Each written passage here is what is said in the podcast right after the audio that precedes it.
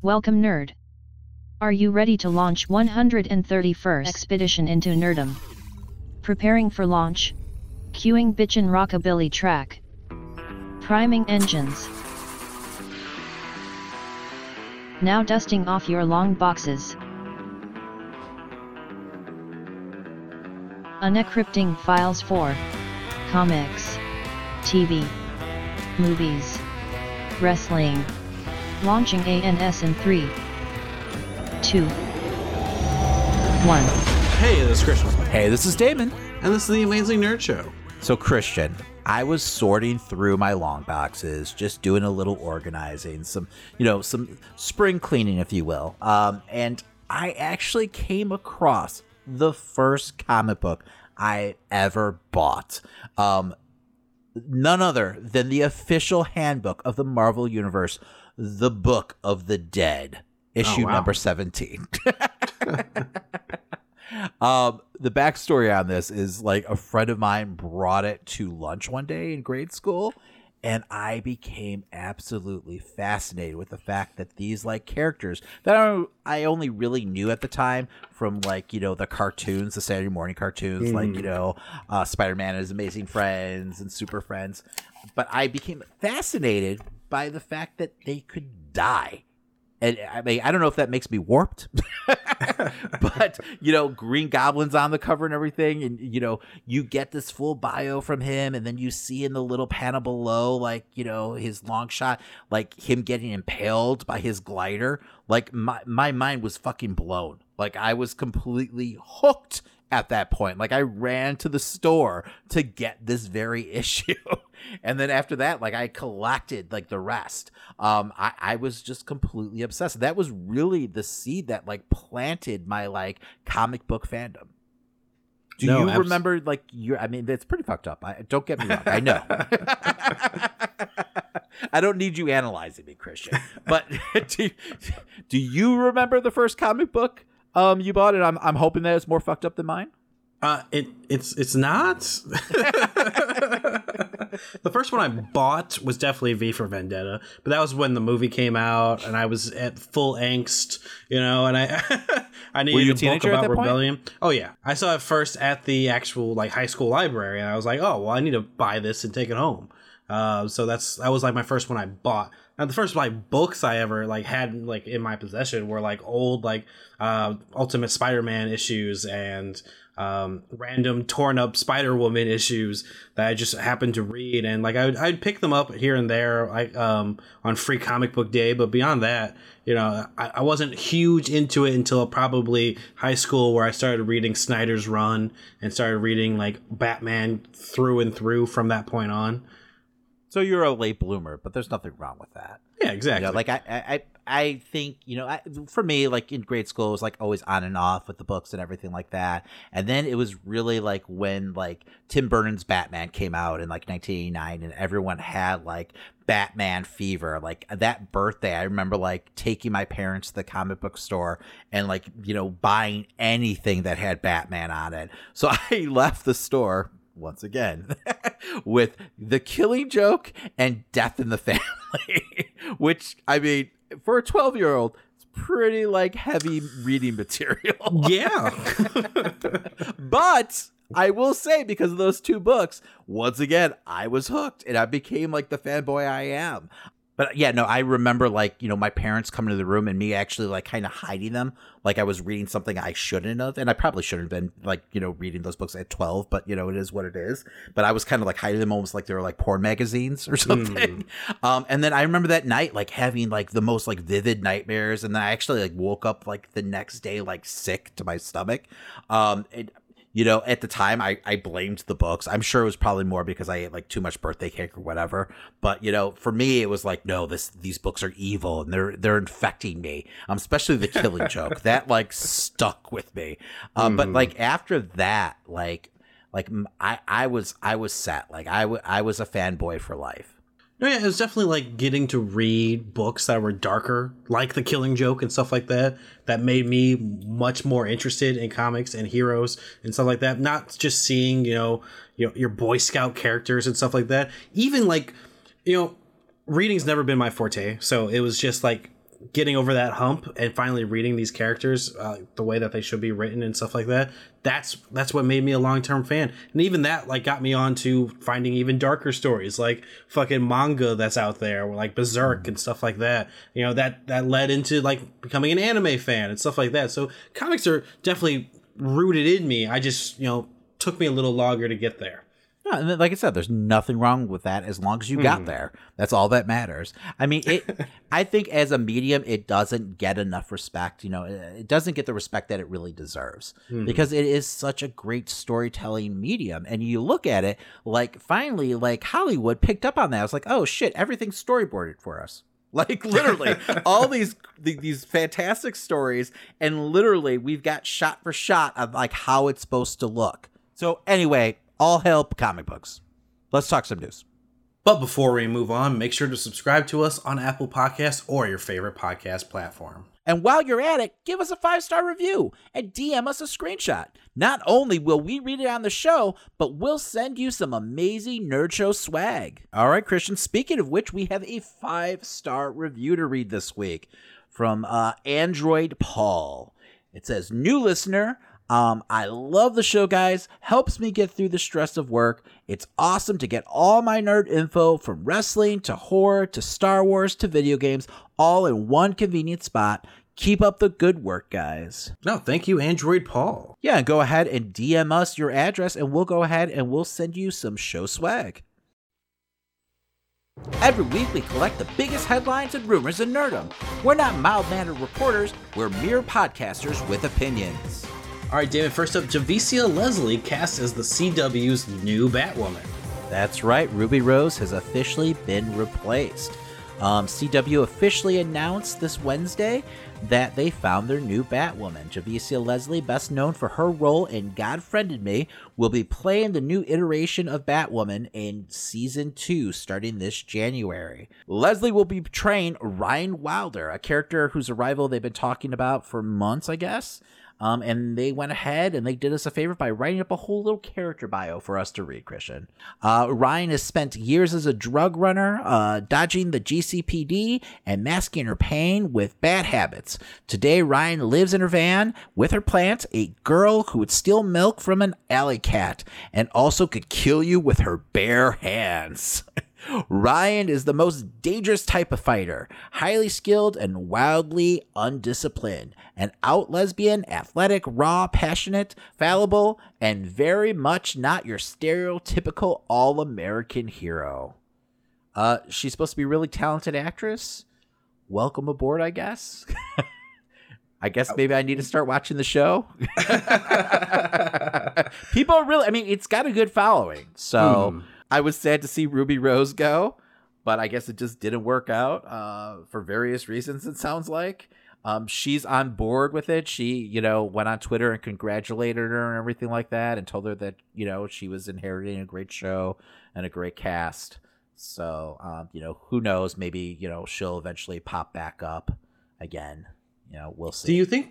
Do you think she was originally going to be like a a Catwoman type character? Because the way that they put uh, stealing milk from an alley cat, just that's immediately what pops into my mind. Oh, you're saying maybe that this bio was written before Yeah. um, they decided to have the character take um, uh, Batwoman's place? Hmm. Maybe I don't know because that yeah that line did kind of stand out. I was like, what? Who says that? was this written in like the 1940s? Um, but yeah, no, it, it, you know they did. I guess the showrunner came out and he was kind of going back and forth whether or not if they were just going to go ahead and replace Batwoman with a different actress, you know, and have her, you know, have her play Kate Kane. Um, but then he decided just to go ahead and I guess you know write a whole different character and you know have you know Kate Kane still be part of the show, but like there's a whole mystery now like you know involved with her. It's a mystery. Why she's gone? Uh, sure. I mean, I guess that's at least a creative way of going about it, rather than just being like, "Hey, we have a new kk Kane. Move on with your lives." Yeah, You know. I guess. Yeah. Yeah. I mean, that's worked too. We've seen that before. So, um, but it, I don't know. It, it'll be cool if they can actually bring her back, you know, at least for a couple episodes here and there. So, and hey, if you get a brand new fucking, you know, character out of it, so be it. You know, I'm sure DC will be writing her into the comics sooner than later. I'm sure we'll hear more at their event.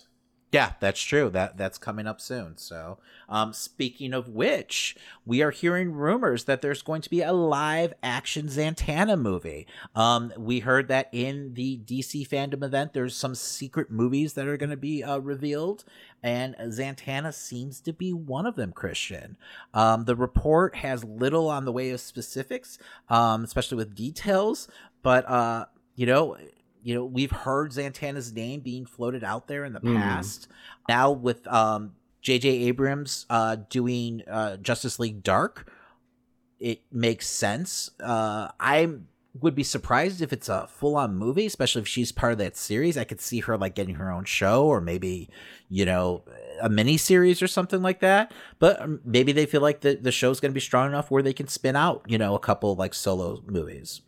Hmm. I mean, I don't put it past Warner Brothers to try to, you know, copy what the MCU is doing with Disney Plus with HBO Max. You know, That makes uh, sense. try to make something that works on that same plane. Um, I, I mean, I'm excited. I like Zatanna as a character, and I think she's movie worthy. So, I mean, are you are you a big fan of the character? yeah, I really enjoy her solo series and Justice League Dark. So, Yeah, um yeah, it's an interesting choice for a solo movie. I'm not the biggest like Zantana fan, but you know, I could see it working. Um you know, especially if they're going to be tying it in with Justice League Dark. So, and you know, with Bad Robot behind it, I'm sure you know it'll be fantastic. Uh, I don't know though. Uh, who do you see playing Zantana, Christian? Yo, uh, at first, I, I actually wrote down like a whole fucking list of names and started scratching people off. wow, you're really excited for this, huh? Um, at first, I was thinking like Sophia Lillis, but she's she's too young. I feel for the role. Oh, So- yeah, she's she's a bit young. Uh-huh. Uh But I started thinking maybe Florence Pugh or even um Kiernan Shipka. She's from um Sabrina. Oh, okay. Okay, I see what you did there. All right. Uh-huh. she can slink some magic. Throw her in there, right? exactly. Um, how about uh, Jessica Henwick? I could totally see that. I just want to see Jessica Henwick in more stuff. So, Yes. but same goes for Karen Gillan. I also I like to see Karen Gillan in more stuff. So Hmm. that was my next thoughts. Um, but you know, those are both Marvel holdovers. So I don't know if DC will dip their toes in that you know pond. Um, it seems like you know both studios have been a little hesitant once in a while. So I mean that mi- might be the case too with Florence Pugh. We'll see. exactly. She might be the next Black Widow, apparently. Apparently, we'll see. We'll see. So I have theories about that, but we'll talk about that later. Speaking of Zantana, her on again, off again love interest, uh, John Constantine, is also rumored to be getting his own film uh, produced by J.J. Abrams. Um, this is just a rumor; it's not been confirmed by anyone. Uh, but I guess Keanu Reeves' name, of course, popped up again because, you know, we're just living in Keanu Reeves' world right now. and he did play Constantine in the past. Um, there is an article out there where he's like expressed interest in, like, you know, revisiting the role. Uh, would you be on board with a Constantine movie? I would. I think um Keanu is a little too old for the role at this point, but I could totally I, I could totally see it working. He's you know, John Wick kind of fits in that type of character role, but you Yes. know, Yes, he can do brooding well, so I, I definitely feel like it's a fit for him. Um, you definitely couldn't cast Sophia Lillis though as Santana, because we're talking about a forty-year difference. Because Uh-huh. Keanu's got to be in his mid fifties at this point, I'm guessing. yes, absolutely. So, once again, I'm kind of like wondering how true this rumor really is. Like, I'm wondering if Hmm. people are getting their wires crossed here because I could definitely see Abrams using Constantine in like his Justice League Dark series. It would only make sense. So maybe a spin-off series or something, but more likely I feel like it's just, you know, him like planning on casting Constantine into his show. So, but I mean, maybe HBO Max is going to go all out and, you know, all these characters are going to spin off into their own like movies and shows. Who knows? Yeah, I think that's a great idea, but you know, As long as they're quality. mhm. Sounds great to me. but make sure they're fucking good first before before you start announce a bunch of movies. uh, all right. Well, up next, Leigh Whannell and talks to direct Ryan Gosling starring Wolfman for Blumhouse and Universal. Yes, so this was rumored a while back that Gosling is attached to be in Wolfman. I still don't know if this is confirmed, um, hmm. but Deadline's now reporting that Leigh Whannell is going to be, uh, well, he's at least negotiating to be directing the Gosling film. I know Gosling actually like helped with the script. At least that's what the rumor was, and that th- there was an opportunity where he thought he might actually direct and star in the film but now it seems like they're going to be using Whannell. And, and after the success of The Invisible Man, I mean, why the fuck not, right? Mm-hmm.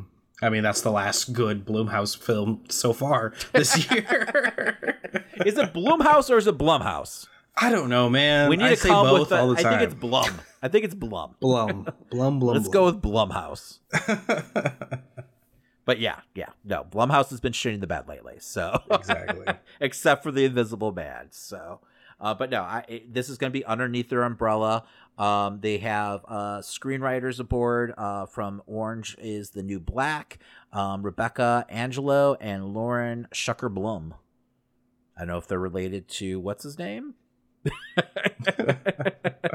Mr. Blum. Bloom. Uh, he's probably keeping it close to the family, right? as long as you can write, I don't care, man. Give mm. me hmm. some Wolfman. All right, Damon, we got some trailers this week. Uh, starting off, we had Halloween Kills.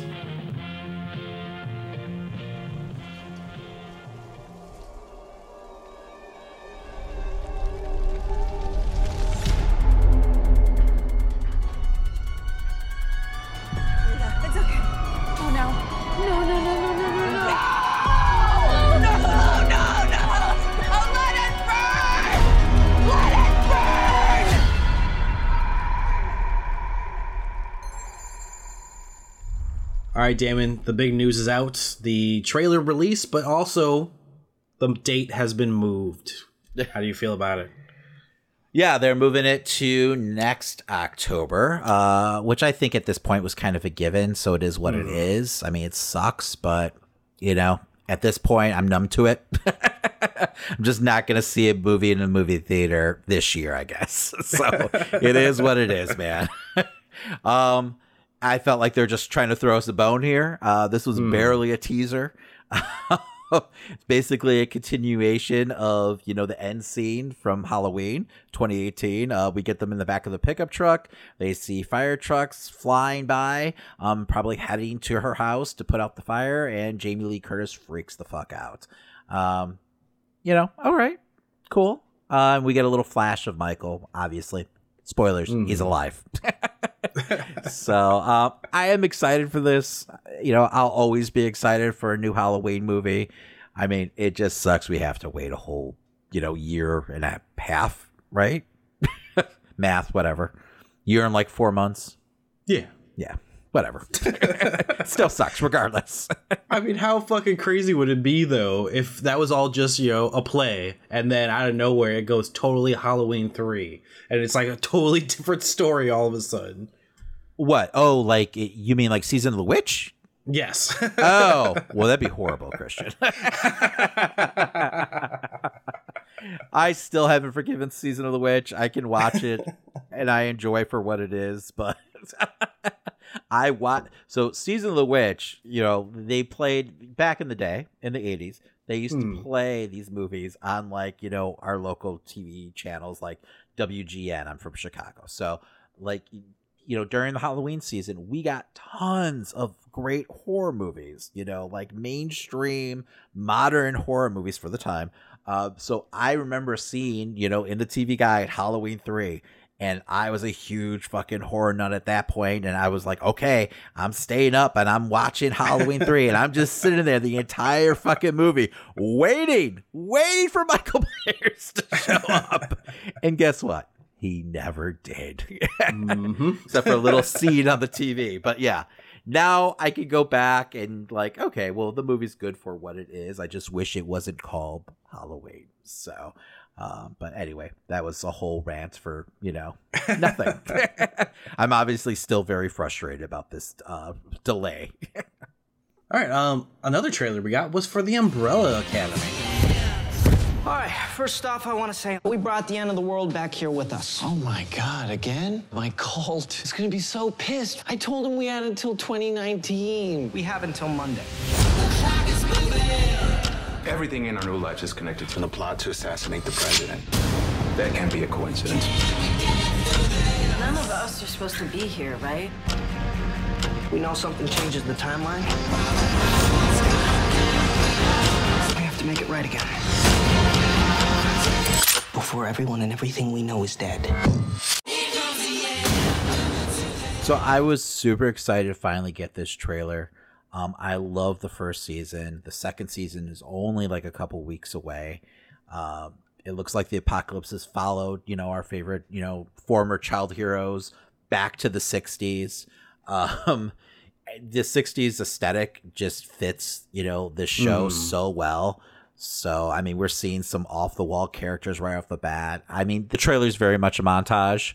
Uh, so, I mean, you don't really know what the story is. I know in the books, possible spoilers, um, they have an arc where they're trying to make sure that JFK gets assassinated.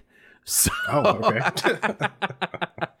um, and maybe that's perhaps what they're doing here. I don't know that for a fact, though. So, because I mean, the comic uh, and the show have been kind of, you know, I know loosely following each other. So, Mhm. uh, we, we shall see. I'm interested to see the kids like interact uh, with the father. Um, so we got a brief glimpse of that in the trailer to see what that's like, uh, you know, and see if they get any like resolutions. Uh, so, uh, but yeah, no, I'm looking for, I'm looking forward to a good time. No, absolutely. I mean, I was a little bit more sour on the first season, but seeing this trailer and just how they, Well, you how they didn't continue. finish the first season, exactly. so how can you be sour? I'm was sour because I, I lost interest. That's what I'm Uh-huh, trying to You're say. an impatient fuck. you got five episodes in. That's like halfway through. well, with this trailer and how visually stunning it is, and how the first season was very awesome, had some awesome visuals, and this continues it on. I, I'm kind of curious to see how it went and where we went from there and how we get there. So, Nope, sorry. You don't get to watch it. oh, okay. I'll just cancel Sorry. my Netflix subscription now. Oh, I'm gonna cancel it for you, Christian. like, don't you dare let this man watch this. He doesn't deserve it. How dare you? no, check out the uh, first season. Get your head out of your ass too while you're at it. Not like I don't have time, right? Yeah, right. what the fuck do you have to do? All right, Christian, we got another trailer this week also. Yes, for the boys. I know we've been through some shit together. This is a fucking mess. And we're the most wanted lads in the country. So what's your big plan? You'll love it. I won't love it. I never love it. Never fucking love it. Noted. All right, Christian, what did you think of this trailer? Um, it looks fucking as good as the first season, so I'm super excited. I'm I'm seriously ex- interested in seeing how Butch got out of that scenario at the end of the first season. Yeah, right. like the fact that they're e- he's even alive is just amazing. So, well, I mean, we'll see where it goes from there. But you know, it looks just as good as the first season. It seems that they're you know just picking up where they left off, giving us that fucking awesome, brutal uh, superhero story, and I'm totally down to see how they handle everything going forward. Yeah, no, this was definitely one of my favorite shows um, last year. So I'm happy that it, you know, the second season's already here. So, I mean, I, was it September 4th? Uh, yes, Okay, yeah, man. Th- yeah, this year's going to be all about TV, I guess. I mean, it is what it is, right? we're all stuck inside. Might as well watch a few shows, right? No, we've got a lot of great shows coming up. So it's it's it's easy to kind of forget that with, you know, all the doom and gloom when it comes hmm. to like Hollywood, but there's a lot of good shows on the horizon. So something to look forward to. All right, well, that does it for news this week. All right, Christian, this week's news and rumors were sponsored by MyFeed. That's right, at MyFeed, you can get more pop culture news and stories that we might not even covered on the show. I'm talking stories about your favorite celebs and more, all on their new app and website. That's right, with MyFeed, get a full 360 view of everything happening in pop culture today. No bullshit news, no clickbait, just trendy news about the people you care about. My favorite part of the app is that you can even follow your favorite actors and get notified whenever they're announced in a new role or other news, and even get updates on their most recent social media posts without even following them. Yeah, go ahead and check out our show notes and learn how to find MyFeed and download the app today. Get ready to make MyFeed your feed. All right, Christian, this week we both checked out the Netflix series Warrior Nun. And now, our feature presentation. Whoever bears a halo is a new champion. A warrior now. I'm sorry, can we maybe jump to the part where any of this has anything to do with me? Hell will rise up, heaven will fall. How did our greatest weapon against evil end up in an unbeliever? The halo is a gift. You're God's champion. It will enhance whatever natural abilities you already possess. Ladies and gentlemen, we're entering a new era of enlightenment. Heaven does exist, because I discovered a gateway to it. After waking up in a morgue, an orphan teen discovers she now possesses superpowers as the chosen halo bearer for a secret sect of demon hunting nuns. This is based off the comic book by Ben Dunn, Warrior Nun Areala. So I'm going to apologize right off the bat. Um, this is going to be more of a rant than a review. uh, because the show was very frustrating. You know, it, in a way, that's a good thing because I feel like there was potential there, but man, they made it difficult. Um, so let's get into it. If I if I had to sum up Warrior Nun with one word, unfortunately, it would have to be uneven. Um, from the storytelling to the performances to the special effects, this show is incredibly uneven.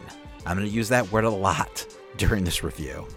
Uh, light spoilers ahead. In our first episode, we're introduced to this secret sect of demon hunting nuns. Uh, in what I thought was like a really like refreshing kind of way of you know doing so like they you know we jump right into this firefight and their like backs are against the wall um, the scene is just a nice way to like get to know their dynamic and get an idea who's who without a lot of exposition it feels like just a great way to like you know jumpstart this action adventure series and let the audience know that hey you're in for a ride but unfortunately, that wasn't the case at all.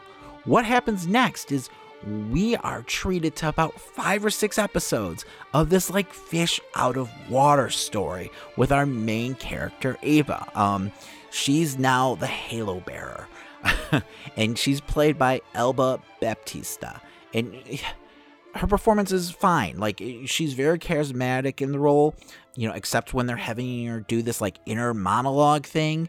Um, it, it just feels so unnecessary, and the dialogue, you know, it, it's just very wooden. Um, you know, and that's uh, that's kind of a theme throughout the whole series. The dialogue is very hit or miss. You know, once again, uneven. There's that word.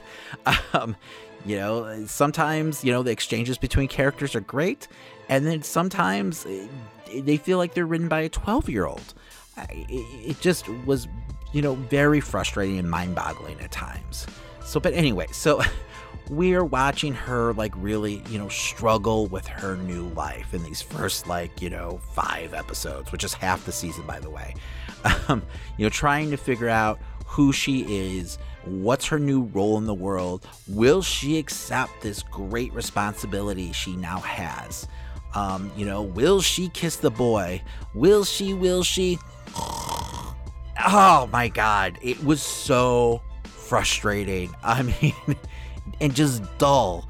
Like, listen, I'm all for long form storytelling. And this is definitely a show that's embracing the way Netflix allows series to like break that typical formulaic way of doing TV. Um, that you know that, they use, you know how they used to do things in the past, if you will. Like you know by just devoting this much time to Eva, It, it felt like such a huge mistake. And I understand you want to build your characters, but like once again, that's plural, like characters. Like we were so focused on Eva, like you know, we just really gave the shaft to everyone else in the whole series, um, which is really unfortunate. So, but you know, but anyway, like, and I, we're introduced to like, you know, this group of friends, and we spend a lot of time with them. Um, and there's this potential love interest. And I understand what they represent. It's like, you know, it's this like life that Ava's always like dreamt of. Um, you know, this like carefree world that she can now have. But this show is called Warrior Nun, not fucking Dawson's Creek. Um, when I saw like the trailer, I was picturing Sister Act with less singing and more stabbing, but that's not what you get in the first half. Yes, it's like sprinkled in here and there, but it's not nearly enough to maintain my interest. Like, I know Joss Whedon isn't super popular right now, and trust me, I understand why. Um, but I'm a big Buffy and Angel fan, and yes, those shows had their fair share of drama, but the whole premise of the show was this like clever allegory, you know, about growing up and relationships. I know it's unfair to compare the shows, but they always did such a great job of blending all the action and adventures, scares, the drama. There was a balance. But not here, not here at all. Um, not with this show. And oh yeah, the crew that she like is hanging out with, you know, Ava's like new best friends, they just like disappear around episode 6. And you know, and guess what? That's when the show actually starts to pick up. this show works best when the nuns are together. Go figure. Um, they have good chemistry and they're all really likable. The performances are strong and the story is interesting. You know, the mystery and the lore, uh, you know, of the series needs some work, but we've only really scratched the surface because there's some like major twists that happen near the end. But overall, when the show is clicking on all cylinders, it can be really entertaining. Um, there are glimmers of hope and potential, but you don't really get to see it until like the last three episodes, which is just crazy. Um, it's almost like they like switch showrunners like halfway through. Um, it, it, made no sense. Um, you know, and I don't know if it's just bad storytelling structure or horrible editing, but it really did feel like two different shows. Uh, also, like the season was just in desperate need of a big bad. Um, and I think we got that at the end of the season, um, but it, it felt way too late, if you ask me. Speaking of which, um, let's talk about the demons in this series. And, you know, brief sidebar. Um, slight spoilers. There are these demons that are like popping up throughout, you know, the first you know season of the show and they really don't pull them off at all. And i'm sure it's due to like budget restraints. But if that's the case then you need to accentuate your strengths. You know not dig in your heels with these fucking awful looking demons. Like use sound use lighting use acting keep them in the shadows you know but instead we get these dollar store like Zack Snyder CGI messes um, that just take you completely out of the scene, unfortunately. But anyway, so overall, to sum it up, I know it didn't sound like, you know, in this review that, like, I don't know, that there was some entertaining aspects of the show, but, like, there was. It, it's just a case of us not getting enough of them, if that makes any sense. Like, Jesus Christ, stick with the fucking nuns. Tell their story. because there's chemistry there. Keep them together. Give them a target. Show me some warrior nunning, goddammit. Um, just far too few action sequences going on, um, you know, for this first season. I think if they like recalibrate their storytelling, there might actually be like a salvageable show here. Um, but I might be being way too kind. I don't know. Christian, t- tell me what you thought, man.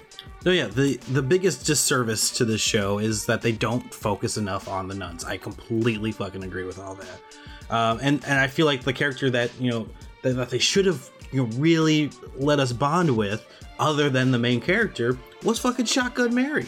I mean, we get introduced to this concept or this um, idea that these two characters are very similar throughout the show. Um, I think it's around episode. I'm I, I'm trying to be. I'm going to be a little vague because I don't want to spoil anything for anyone that is interested in the show.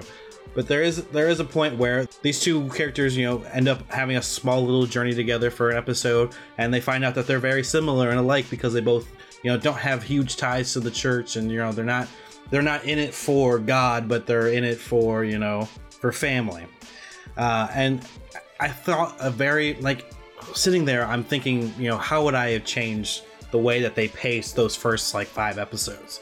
And like the first thing that comes to my mind is focus on Shotgun Mary during every single slow part. You know, you have her going on these missions to like try to figure out what happened to her best friend um, throughout it the entire time. You know, you would have her, you know, going out doing some badass shotgun Mary type shit. You know, you know, fucking people up with these shotguns, and and, and you you would think that would be happening throughout those, and really that would fix the pacing so much. And then you also get to tell this story where it's like you're seeing um, Ava go through her journey and her go through that journey, and then they meet up and they're able to like combine these stories and fucking you know find you know each other and within each other. It, it, it would have. I thought that would have been such a fucking great. Christian, mel- pump the brakes.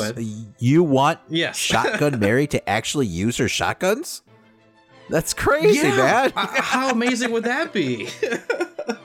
There's so much fucking um, tell me instead of showing me throughout this throughout those first six episodes.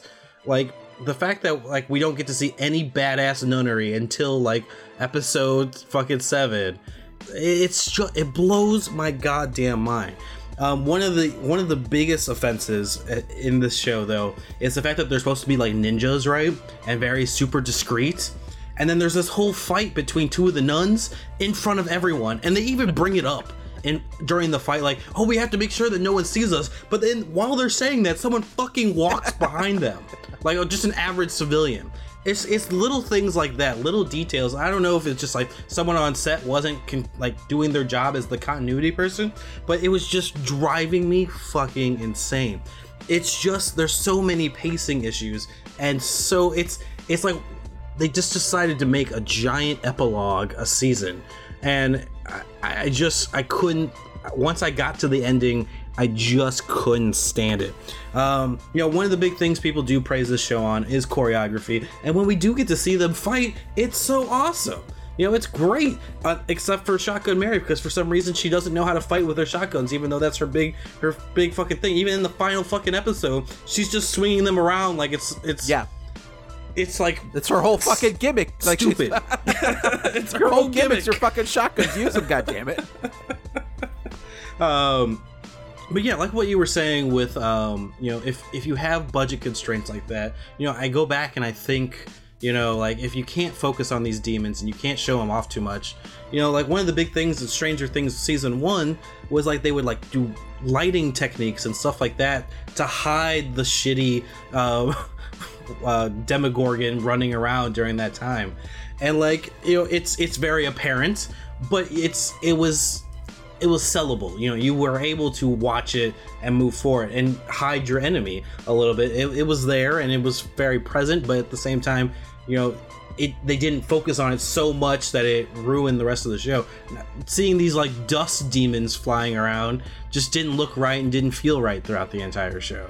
Um, and that was that was another thing. I, I just I felt like Ava could have just been running around finding demons and stuff like that. But obviously, maybe that that is the issue. Maybe they just didn't have the money to do so. Um, and I don't know if that's a comic book issue or the the storytelling. I can't tell where you know that is because I haven't read the books. But man, Man, was this Yeah. show frustrating. But uh, yeah, but it still wasn't as bad as Lock and Key. Those kids can go fuck themselves. All right. yeah, I mean, I definitely don't think it's you know based off the comic book because the comic book, if you look at those Mhm. covers, they feel like they're very action oriented. So I, I don't Gotcha. feel like you know they got that thread, you know, that storytelling style from the comics. Um, Mhm. But yeah, no, I agree 100% with everything. It definitely feels like they kind of lost focus of what the show was supposed to be like. And, you know, to bring back Mhm. comic books, it definitely felt like issue zero, um, you know, which is usually the epilogue Yes. issue. you know, after the book starts, you know, they go back and kind of tell you what happened, you know, before, you know, the most recent story arc. That's issue zero. And this whole season felt like issue zero. And that's Yes. insane. I agree.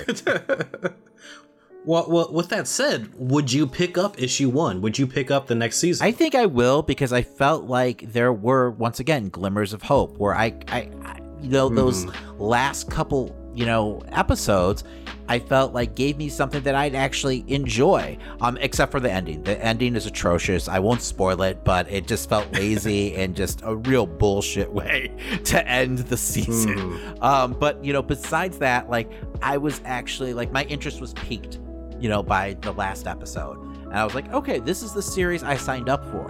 So I- probably will at least check it out and give it maybe a couple episodes before I, you know, decide whether or not, you know, I'm going to keep on watching.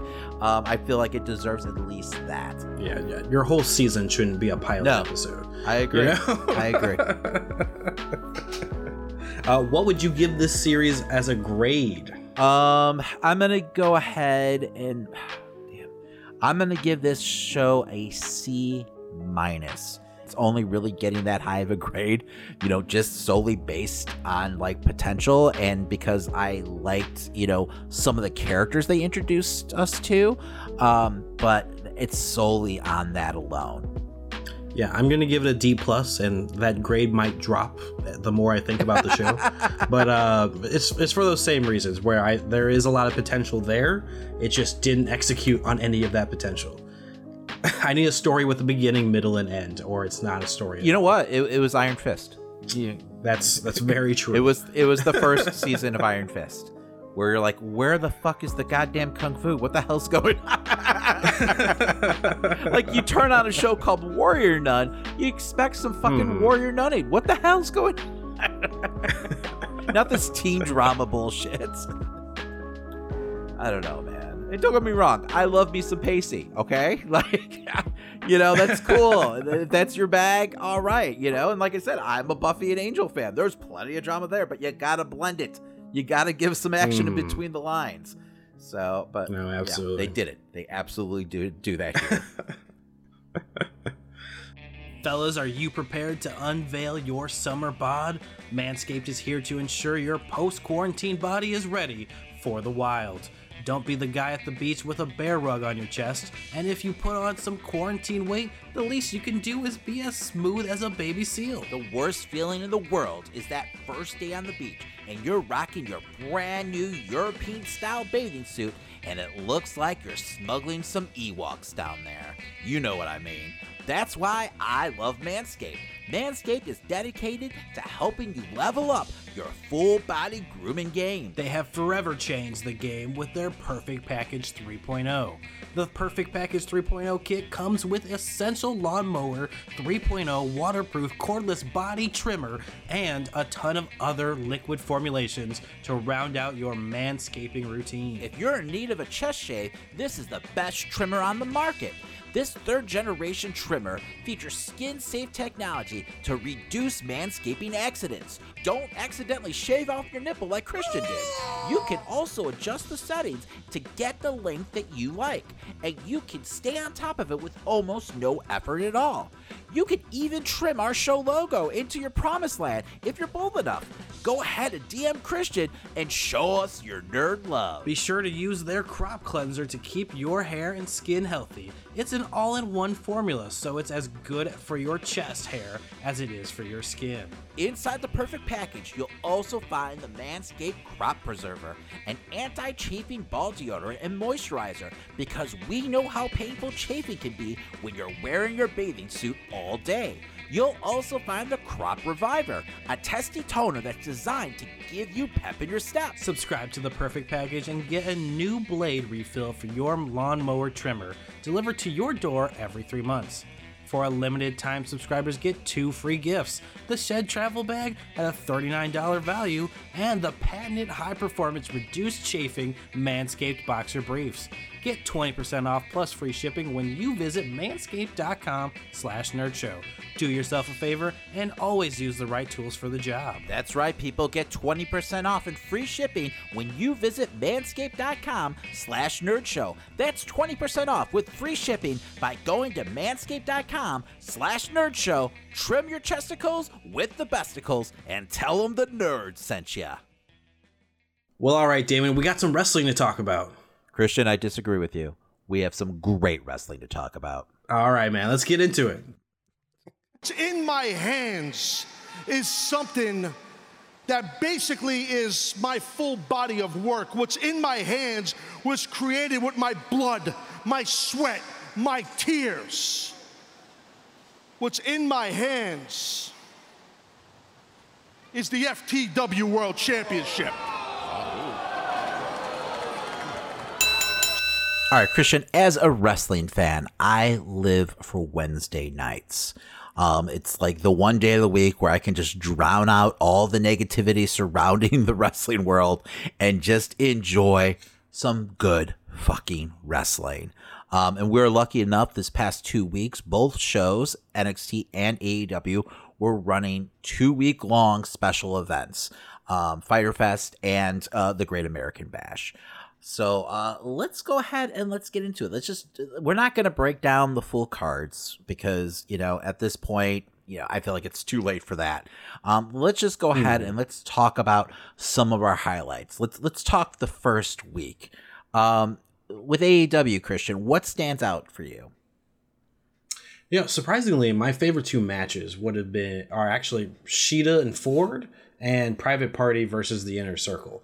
Which you know, I, I thought I would be saying Cody versus Jake Hager and Kenny Omega and Adam Page versus the Best Friends. You know, but for some reason, I'm you know one of my big issues with AEW is that the women's division just didn't feel developed yet, and you know, getting to see a great match out of them uh, between Shida and Ford, I thought that was you know the right step in the right direction, and hopefully we can see more going forward.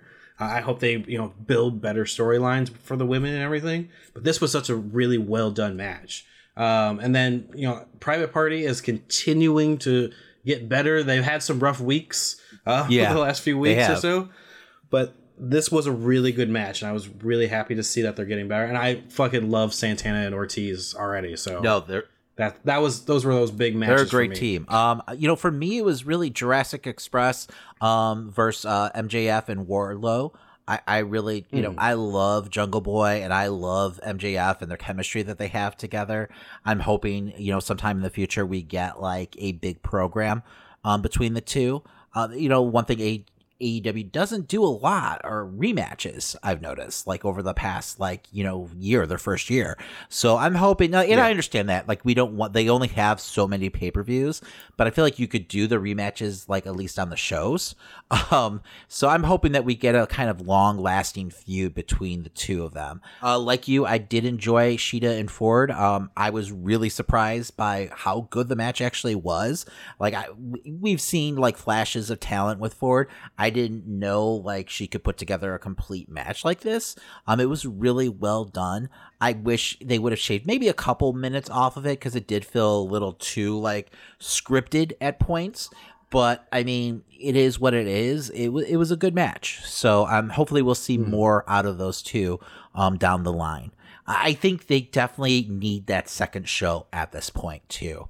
You know, not just like dark. You know, I know they're you know not rumored. They announced they're going to have a second show. I don't know when that's going to take place, but um, at this point they have so much talent. Um, I feel like they need more screen time because these people aren't out there touring and doing house shows. Um, so I think you know people like Ford and Shida and the women's division would really you know polish their craft you know with that extra set of tapings. So, um, but yeah, you know that's neither here nor there. Uh, I really enjoyed Cody and Jake Hager. I really thought it was a good match. It was well done. Um, the ending was fantastic. I like that they really put Hager over with losing. Um, I love the finish. I love Cody going limp at the end. Um, it made Jake look like a monster. Um, you know, and I'm hoping that he ends up getting a rematch somewhere down the line. It does seem like they kind of wrote him off here for a little bit, um, with him punching the ref. So we'll see. I don't think on the second night did they talk about him getting suspended or anything. I don't recall. Which is weird because they suspended uh, Big Swole. Yeah. but I guess he didn't show up to, you know, the arena. So I don't know. Maybe they'll bring that up next, you know, because I was expecting like some kind of like mention on social media or something like that. Like effective immediately Jake Hager is suspended for the next month or something. Mm-hmm. But we didn't get that. So that was a little strange. Um, but yeah, no, I, I, thought this was a good first night. I do wish they would have put uh, Cody and Hager last um, instead of having Kenny and Page um, against the best friends. Uh, my problem with the tag match is I just never believed at any point that the best friends were going to win. You know, I thought it was a good enough yeah. match, um, but mm-hmm. there was never a point where I felt like you know the best friends could be walking away with the titles. I love their entrance though them them getting driven there by uh, their mother. Oh, yes. that was fantastic. they need to keep that for like all the pay per views. That that was great. That was uh-huh. a great moment. so, um, I love that team. I really do. So, all right, let's go ahead and shift gears over to NXT, uh, the first week of the Great American Bash. Now, let's get this out of the way. Like this is just counter programming at its fucking worst. I mean, we won as fans because of this, but mm-hmm. this was this was pretty fucking like I don't know, like in your face by WWE. I mean, especially calling it Great American Bash. What a yeah. bunch of fucking jerks! Like that's you know an event that you know Cody's dad came up with and everything. They announced it. I felt like the week not even like on the show the week before it was like like a day after so it was like six days yeah like yeah, on like social six media days out i was like really mm. Um but yeah yeah but anyway it, it was it was still a solid show i will say that so um christian what were some highlights from the first week of the great american bash for you uh, I mean, definitely, it's got to be Io Shirai versus Sasha Banks. I mean, I've been wanting to see that match since Io showed up, you know, in NXT. Yes. Um, I did enjoy the Fatal Four Way match between uh, Tegan Knox, Candice LeRae, Dakota Kai, and Mia Yim. Uh, but I just wasn't really here for you know most of the mid card in between. Like um, I'm still trying to get to know Lumis better but he doesn't terrify me. He doesn't, you know, he doesn't. It's it's just a guy staring no, at a screen, I, muttering. I give a shit yeah. about Dexter Lumis. I really can. He's so bland. Like he doesn't mm-hmm. bring anything. I know it's supposed to be like a you know part of the character, but like to be like this like stone faced you know quote unquote killer, but like he has no charisma whatsoever um, and the matches are just a snooze. So I, I you know, and, and, that's saying a lot. I mean, he was facing against mm-hmm. like Roderick Strong, who doesn't have bad matches, but this was just a grueling 16 minutes for me. So I love the uh, Timothy Thatcher and Oney Lorcan match. I need more matches like this. I, I love seeing that kind of groundwork and just the fucking nastiness of Thatcher and everything you know, I miss mm-hmm. that style of wrestling. We don't get that stateside much anymore. So I'm happy that there's a wrestler like that in NXT, and hopefully they bring some wrestlers like that to, you know, uh, AEW. So I, I, I just miss that like Dean Malenko, you know, dare I say Chris Benoit style of wrestler. um, you know, who'll stretch you and just enjoy it. Mm. It was was Oney Lorcan supposed to be the face? I guess, kind of. It, it was weird because when they both came out, it seems like they gave the crowd the direction to boo at both characters. so I was very confused when Thatcher came out, and I was like, they already booed at Oney Lorcan, so I'm like, oh, so maybe Thatcher is going to be the face of this. And, and, they started booing him, and I was like, what the what the fuck? the one negative I will say with NXT is their crowd is just so, you know. Uh, canned and scripted, like their chants mm-hmm. and everything and their reactions. Um, they feel like a bad like sitcom like audience. Um, you know, I like you know what AEW does, and they kind of give the guys license, you know, to do what they want out there, and it feels a lot more organic and real. Um, so Hmm. you know, I agree. Like they're they're like there are lots of matches where like what are the what is what the hell's the audience doing? And it's weird. Sometimes like the they just go to sleep too. Have you noticed that? Like during the Yes. like you know It just goes more of the quiet. mid card matches, it feels like you know they're giving them less direction, so they just kind of go quiet, um, which is ridiculous. like you have control of the audience, and you're not having them on their feet for all of the matches. Um, just I don't know. It's it feels like WWE like you know thinking. Uh, so we don't want them to outshine, you know, the main event. So don't cheer too loud. Even when they're that quiet too, though, and there's there's at least one asshole that'll still be loud Yeah. and like say like stupid stuff like, "Oh, what are you gonna do?" Yeah. and it's like it, it totally distracts me from the match. And that's the thing, like it feels like they're trying to steal the show too, and it's a bunch of like you know Mhm. NXT like recruits or whatever. Um, so I don't know who's giving them direction, but they're not doing their job well because it definitely feels like you know, hey man, like calm down. Like there's that one dude with the mustache, I can't remember his fucking name. You know, he's on and off the NXT show. He's like the rocker guy. He's always in Oh, like yeah, the front mhm. row um, of Raw, and he's always making the most outlandish like faces and screaming at the top of his lungs and everything, like distracting like from the actual matches that are taking place. Mhm. So I he's he's one of those like mouthy one guys too, where he's like you know shouting things out like during the match and everything, you know, trying to steal spotlights. So I definitely agree. Um, for me, you know, the, the match on the match of the night on both shows was Io Shirai versus you know Sasha Banks. I thought it was a great match. It was Mhm. something that I was looking forward to. Um, you know, and it just shows you the power of WWE. They they could just like pull out a wild card like Sasha Banks and like here deal with this. You know, someone who has like such lineage in NXT and everything, and you can give us a dream match. Um, you know, it, it feels almost unfair. But I mean, we won, you know, because of it, because we got to watch, you know, both great shows. So, and I was happy that Io actually got like, you know, the win, even though it was, you know, caused by interference by Asuka. You know, it was still a win regardless. it still just made me wish there was a real crowd there because the pop that all of those moments would have gotten. Oh, I agree. There, I mean, that happens so much on both shows where I'm like, Mhm. man, if there was a live audience, this would be such a bigger moment, um, which is unfortunate, but it is what it is. All right, let's go ahead and move on to the second week. Um, that just took place this past Wednesday. Uh, let's talk some AEW. Uh, what did you think of this night? God damn it, Damon. I love the Lucha Brothers. and I miss them so much. Um, you know my favorite move in wrestling is the Canadian Destroyer. Yes. So when I saw a Canadian Destroyer to the fucking outside. So absolutely ridiculous.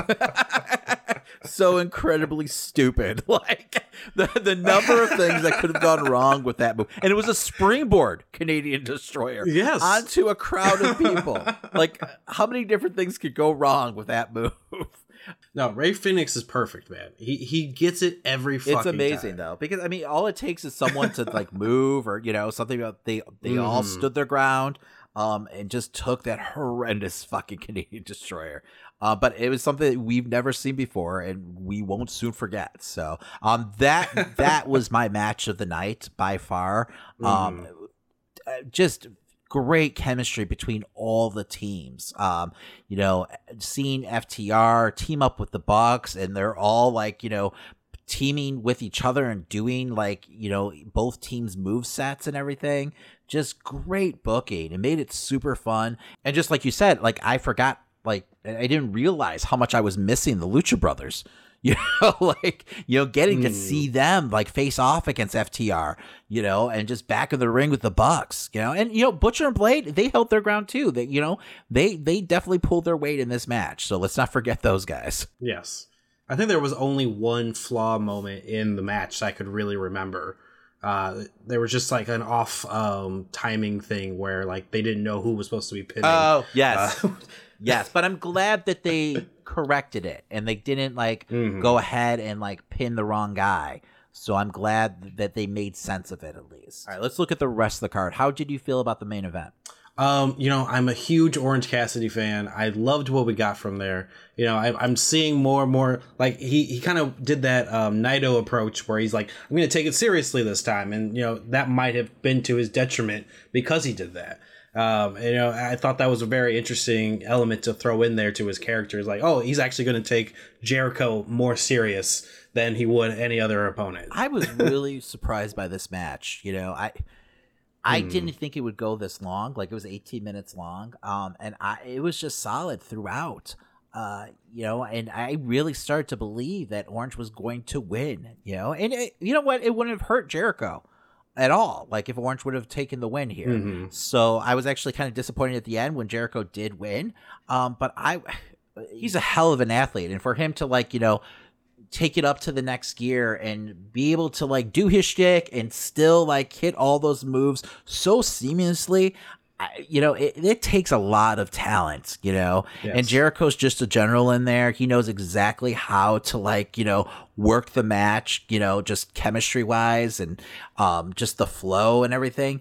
I really, you know, this was another match where I was like, man, if there's an audience here, they would just be going crazy Yes. with all the near falls and everything, especially after he like kicks up after um Jericho hits him with a fucking baseball bat. Cause I was like, oh, that's it. You know, so I was I Mm. was really excited. I was like, holy shit, he's gonna fucking win this shit. uh, but yeah, that was just all a little too much for Orange. You know, he took the pin at the end, but it was a great match. Um, because I was I was like, Uh, man, should this be the main event? But they sold me like halfway through the match. I was like, no, this definitely Mhm. is worthy of being the main event. My only critique on Orange Cassidy right now is just um, whenever they do the you know the back and forth striking, uh, he kept going in way too fast. Like it would be like punch, punch, punch, and then he starts immediately hitting real fast, and it kept happening. Like it happened like three or four times in the match, and it just felt like the pacing for that just wasn't what you would normally especially in the see. corner. Are you talking about like when they're in the corner? Yes. Yeah. No, I Yeah. agree. I Mhm. agree. Yeah, take your time. Yeah, no. Um, but yeah, overall, I mean, a great showing. Um, and just a, a good payoff, you know, for the little feud that they had going on. I was really impressed with Private Party in the opener. Um, I, you know, the the last, you know, couple months, their greenness has definitely been showing. Um, but like, Mhm. you know, the past two weeks, eh, they've had some really solid outings.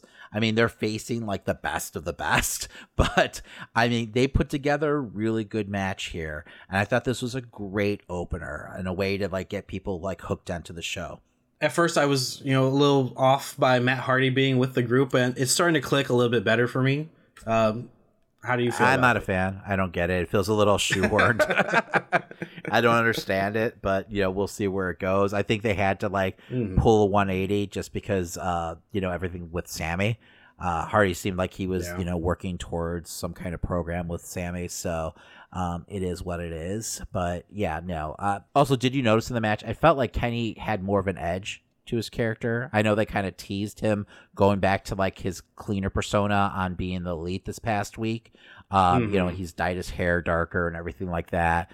Um, it seems like you know we're not getting that like friendly side of Kenny at this point. You know, he's not the warm, cuddly Kenny that we've grown to know in um, AEW. So I'm hoping that you know maybe uh, instead of Page turning heel, we get Kenny turning heel down the road. hmm I mean, that's my thoughts. I mean, Page got himself over, and now I think I think this is a great time for Omega Yes. to turn heel. I would love to see fucking heel Omega on AEW. I think that'd be great. And you know what? You could turn the Bucks Mm. with them too. You know, have just have the elite. You know, be heels. Um, that that definitely works. But do we have too many heels though? Um, yes, but that's why we need that second show because that is a lot of heels. Mm-hmm. I mean, you could have uh, Cody and FTR team up and be like super baby faces. There's been that rumor of them like you know doing a four horseman gimmick. I guess. lost you. Uh, can you can still hear me, right? Because you're frozen on my end, but I can hear you. Hello. I I, I I take it you can't hear me we are having connection problems today. We're almost there, too. Uh,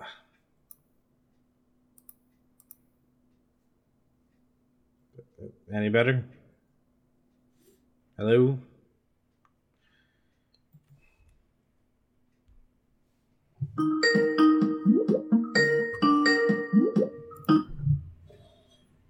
Can yes. Hold on.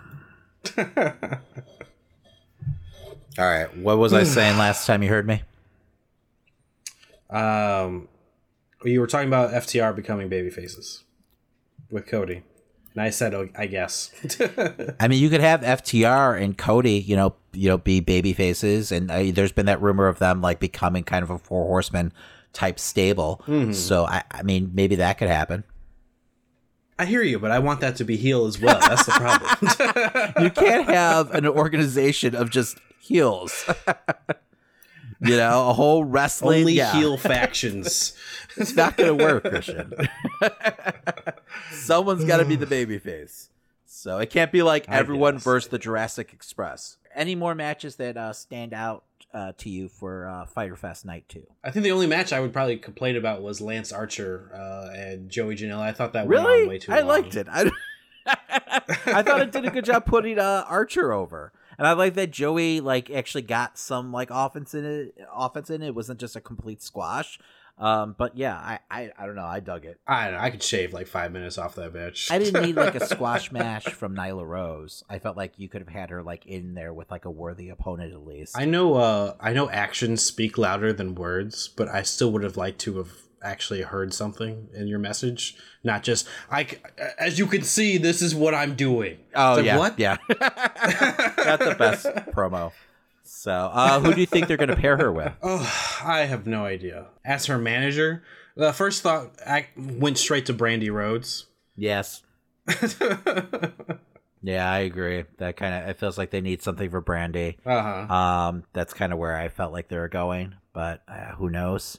Uh, you know, or maybe they're bringing someone from the outside. So, uh, but yeah, we'll, we'll see where it leads. There's too many managers in AEW, Yeah. and I love managers, but there's too many managers. Um, speaking of which, how did you feel about the uh, FTW belt uh, showing up?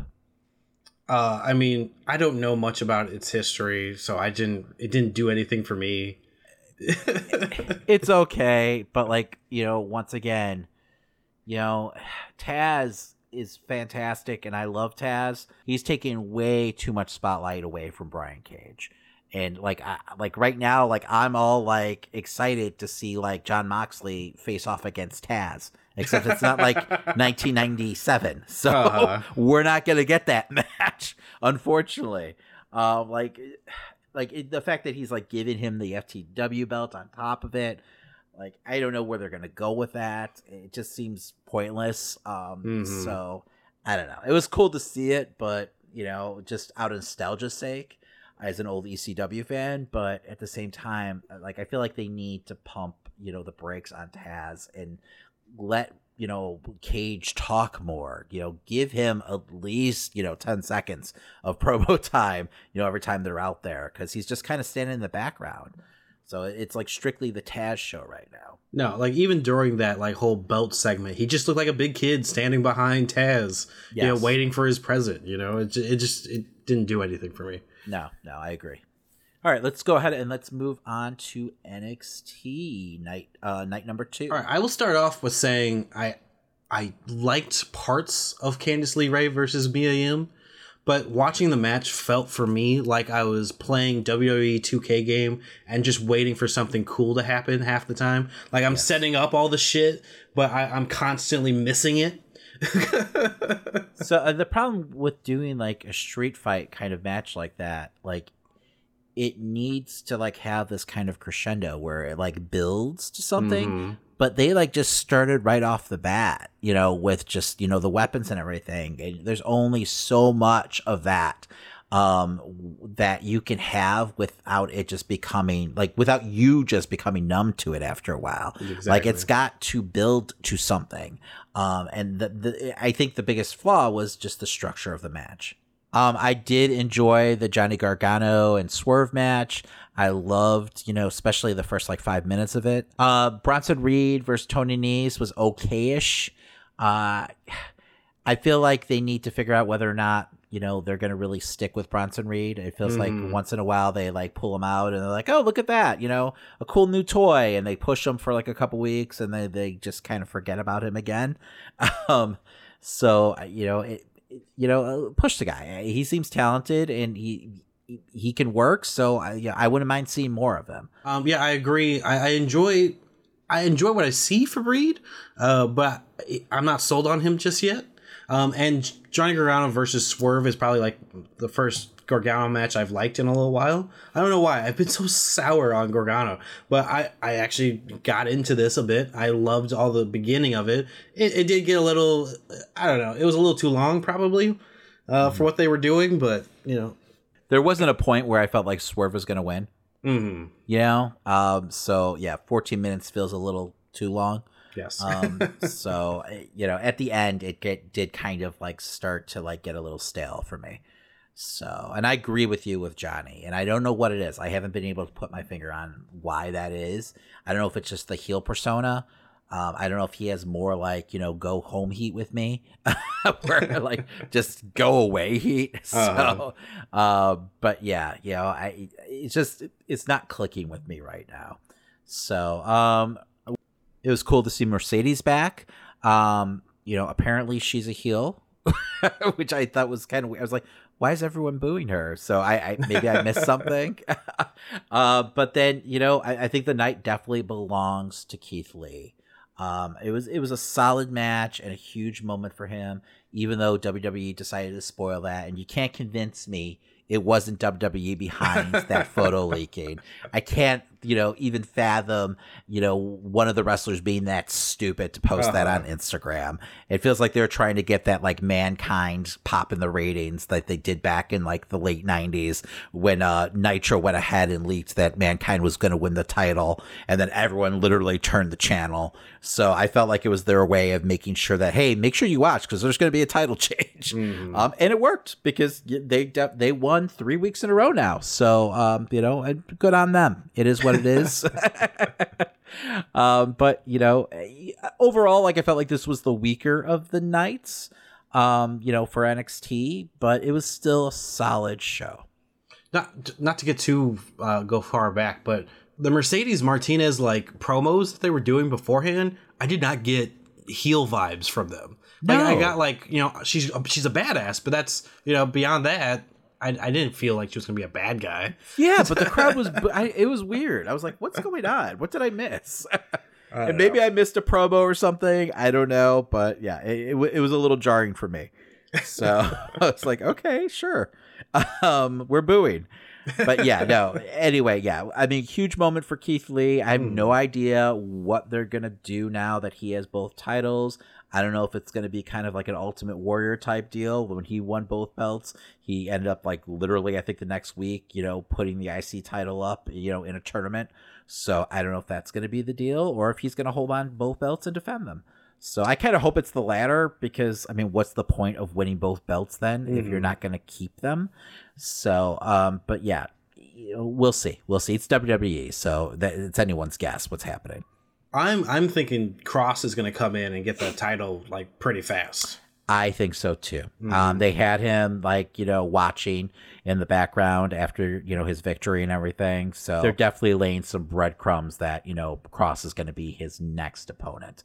So I mean, what does that mean for Adam Cole? Where does he go from here? Hopefully, it's not up to the main roster. so, um, but yeah, no, I mean, overall, hey, two great weeks of wrestling from both shows.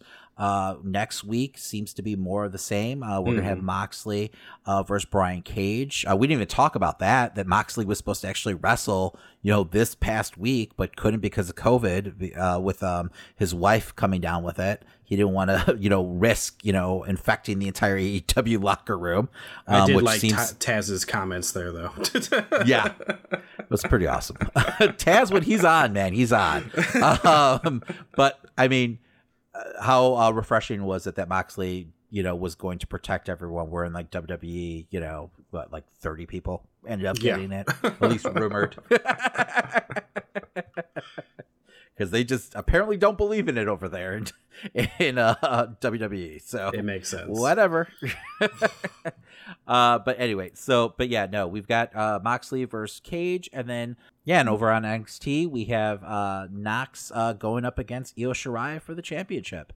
And also, the week's not over. Uh, Dominion's going to come out this weekend. Uh, that's New Japan's big summer show, usually. Yeah, no, I'm gonna have to go ahead and uh, resubscribe to New Japan. so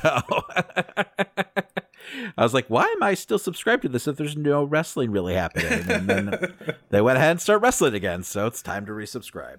Absolutely. All right, well, it's time to close out the show.